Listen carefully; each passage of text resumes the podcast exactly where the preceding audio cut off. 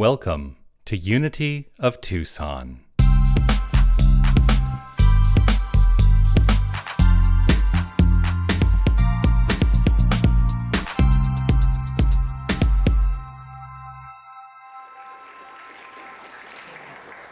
Yes, yes, yes, yes. It is a good day. It is a good day. So I have a little uh, uh, something to tell you. I was telling uh, Jerry something I know about Peggy Lee, and uh, oftentimes because of my age, people are surprised that I even know who Peggy Lee is. Um, Peggy Lee was uh, actually an adherent of the New Thought philosophy. A lot of people don't know that. She was actually part of the religious science movement, which is the, the sibling organization to Unity, and uh, worked with the founder of, of religious science in Southern California, Ernest Holmes. They actually knew each other very well, and she was very involved with that side of New Thought. Did you know that? Yeah, yeah. There are a lot of pictures. You can find pictures online of Ernest Holmes and Peggy Lee together, uh, but she was very involved in the New and, and from songs like this, you know, it was the good message to be putting out there. It's a good day. Yeah, yeah. So, the theme of this month is discovery. Discovery, discovery. I love this idea of discovery, and we're going to continue to discover some things. Today, I had this thought because Jerry was uh, kind enough to join us today and, and, and, and offer this, this gift, this talent that he has that uh, he shares with the world in a, such a selfless way, and I am deeply grateful for that. So, it made me really think about what, in what ways are we in service to others? In what ways are any one of us in service to others? So I want to start today with a quote from Mahatma Gandhi. He said this The best way to find yourself is to lose yourself in the service of others. The best way to find yourself is to lose yourself in the service of others. So, what is it to be in service? Being in service to others ultimately is an expression of love, right? It's an expression of that infinite power and presence that is flowing through us to say, I choose to express my love through my sacred service acts. Being in service to others is a blessing to others and to us. And so, the primary question today is going to be in what way are any of us choosing to be in service to others? To be in service to others, to be in service, is to honor that inner creative nature. That inner creative nature, that inner energy. It is honoring that energy that we call God. That creative nature is the root of our being. You know, we say within this philosophy, we are spiritual beings having a spiritual experience. Now, you'll hear a lot of people say we're spiritual beings having a human experience. I disagree. I say we are spiritual beings having a spiritual experience because if God is all there is, if spirit is all there is, there can be nothing other than a spiritual experience. So we are spiritual beings having a spiritual experience of life. So the way that we can elevate that experience of life, the way we elevate our thinking to that consciousness more effectively and more consistently to rip out the Velcro of those negative thoughts is to be in service. Now, service freaks a lot of people out. It does, right? I, have I've had times in my life where I've thought, oh, I really want to, you know, I really want to be of service, but I just don't know, like, oh, it makes me so nervous what's happening there is we're actually minimizing ourselves. We're minimizing the amount of the, the impact that we can have by being in service. A couple years ago, I actually didn't know I was going to talk about this today, but it's just coming up through me. A couple years ago, um, my father, he's hiding back there. Um, I had just recently moved back to Tucson. This is like three years ago. And he said, he called me up one day. He said, What are you doing tonight? I need to take you, I, I need, to, I need to take you somewhere. I'm like, uh, okay. And I didn't know what we were doing, um, but he came and picked me up because I didn't have any other plans. I was just going to watch TV or something. Um, I didn't have any other plans, and he came and picked me up, and we drove down to St. Mark's Presbyterian uh, Church down uh, in the center of town. And went in there where they were supporting a lot of the immigrants that had just been uh, admitted. And through the uh, project that was going on when, when they had no place to turn when they would cross the border, you know, people that had were essentially waiting for the next steps of their immigration. They had no place to go. They had to arrange travel. They had to have food. They needed clothing. They needed shelter. And so we, I, he took me down there, and it was one of the most gratifying experiences of my life to be able to go and support those beautiful, beautiful people in their time of need. And I think it's a call to each and every one of us to know that that blessing that we can each give is an important blessing to take charge of and actually activate in life. And that is how we can grow ourselves. I'll tell you, in the moment, I was like a little nervous about it. But then you just get into the flow and you enjoy it. Giving of yourself is living. Giving is living. It is living to the fullest. It is living life to the fullest. Any place where we restrict the flow of giving, we actually restrict the flow of receiving. Because when you restrict the flow, the flow is restricted everywhere. And so, if you would like to receive more in your experience of life, it's not about going out there and trying to get it. It's about giving of yourself and opening up those infinite channels. And as we give in service, uh, we activate, I'm going to use a jargon term here, the law of correspondence.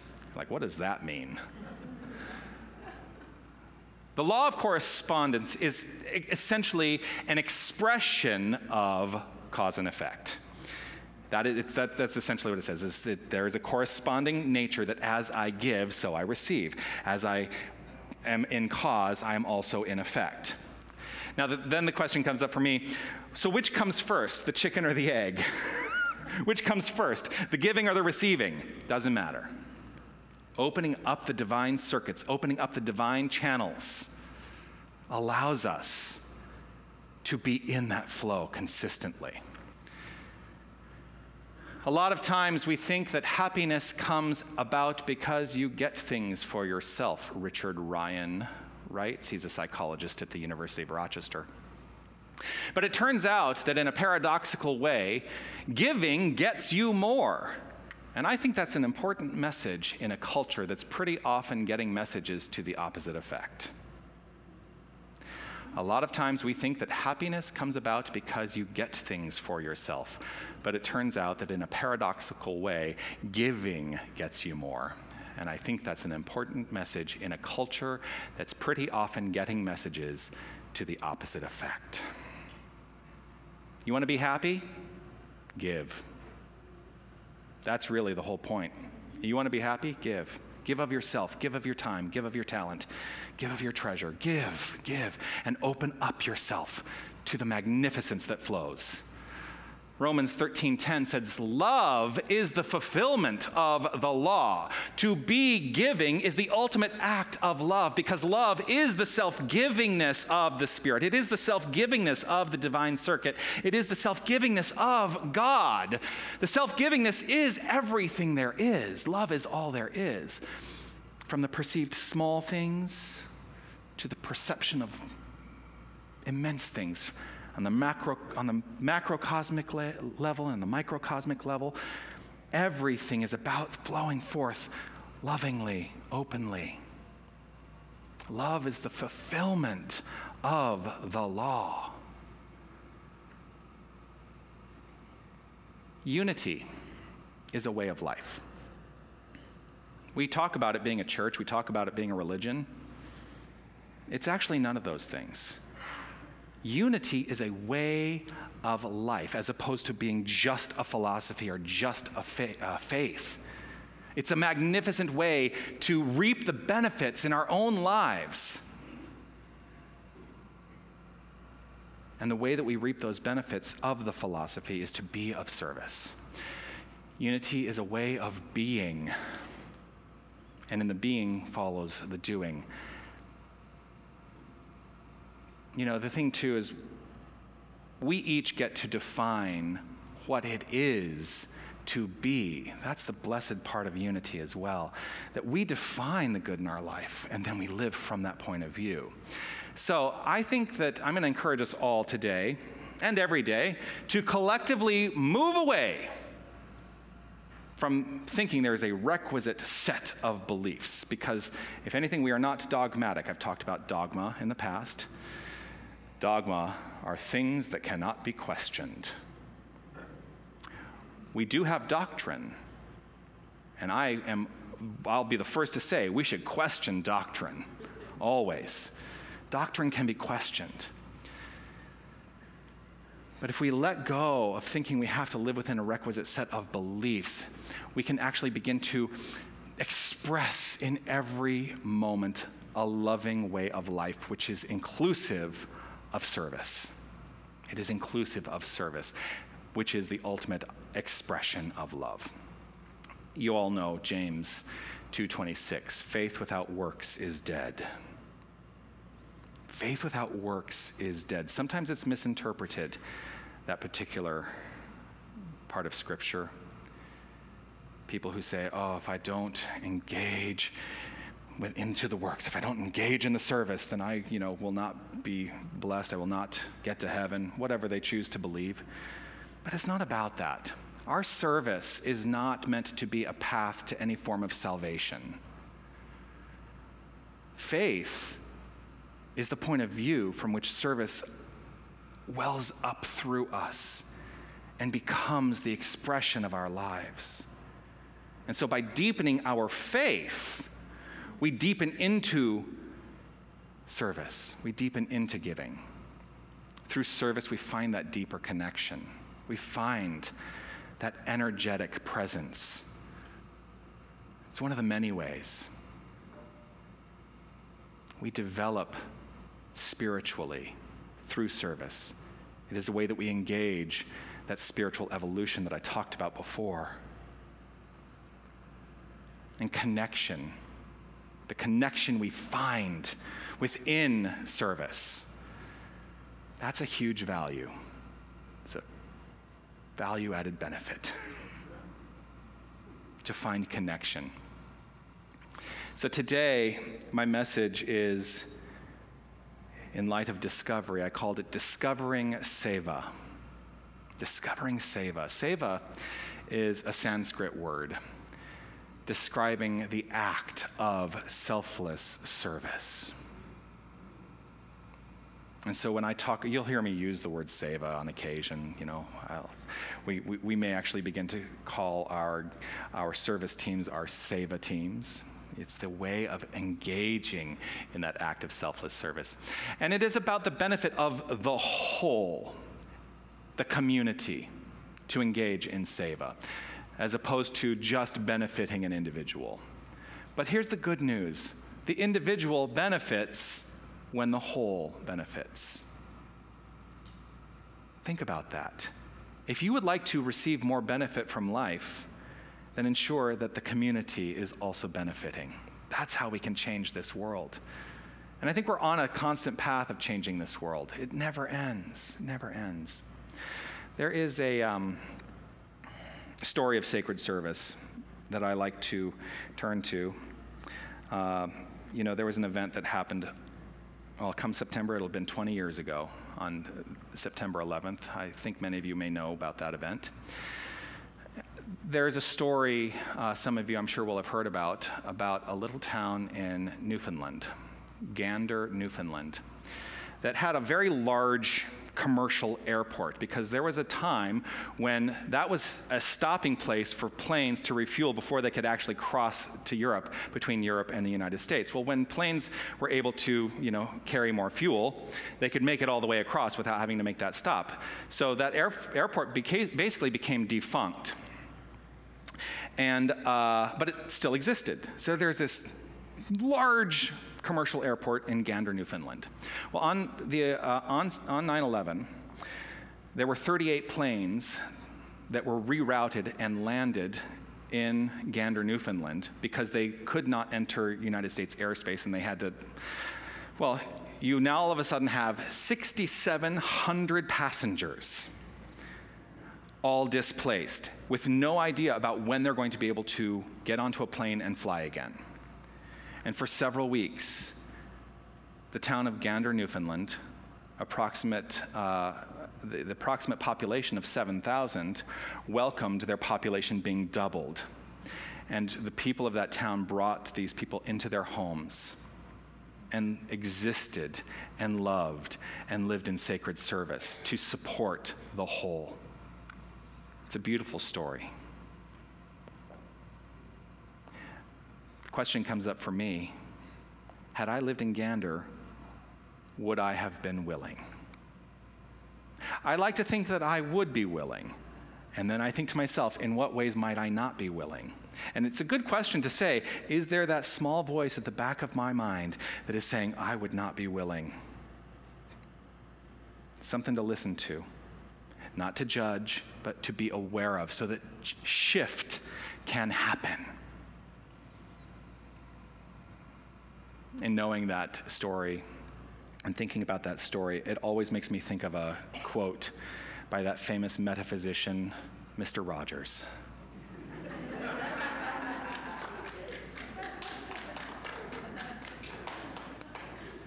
he said this When I was a boy and I would see scary things in the news, my mother would say to me, Look for the helpers. You will always find people who are helping. Are you a helper? Are you looking for the helpers? Are you allowing that to be the point of view and the relationship you have to the scary circumstances of the world? Because I'm not going to deny that there are scary circumstances in the world sometimes. It happens. It happens. But our whole philosophy teaches that our relationship to the circumstances of the world is the very thing that heals the circumstances of the world. So ask the question today and every single day. In fact, maybe make it a, a habit when you wake up. In every situation, how can I help? How can I be of service? Ask it of yourself, but more importantly, ask it of others for yourself. Be willing to put yourself out there and say, How can I help? How can I be of service? Find a way to serve. Find a way to serve. Be willing. Be willing to serve in new ways, not ways that are automatically comfortable. It was not comfortable when I initially went down to St. Mark's that day. But you know what? I found that comfort and it, it, it, it compelled me into a greater experience of service. Myrtle Fillmore says, Our work is our means of expressing what God is unfolding through us. Our work is our means of expressing what God is unfolding through us. Today and every day, discover Seva, and through it, discover more of you because that is what you will find at the core of service. You will find you. Peace and blessings. You are magnificent.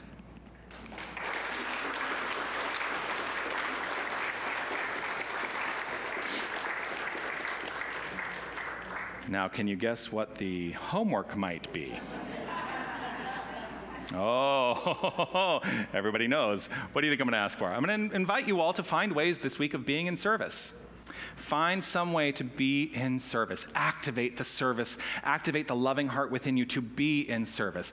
And do so not with the notion that you will gain something personally, that is a byproduct, but simply because it is an act of love to be in service. That's my call to each and every person in this room, each and every person watching online. Find a way to be in service this week. And if you are already in service, maybe find a new way of being in service.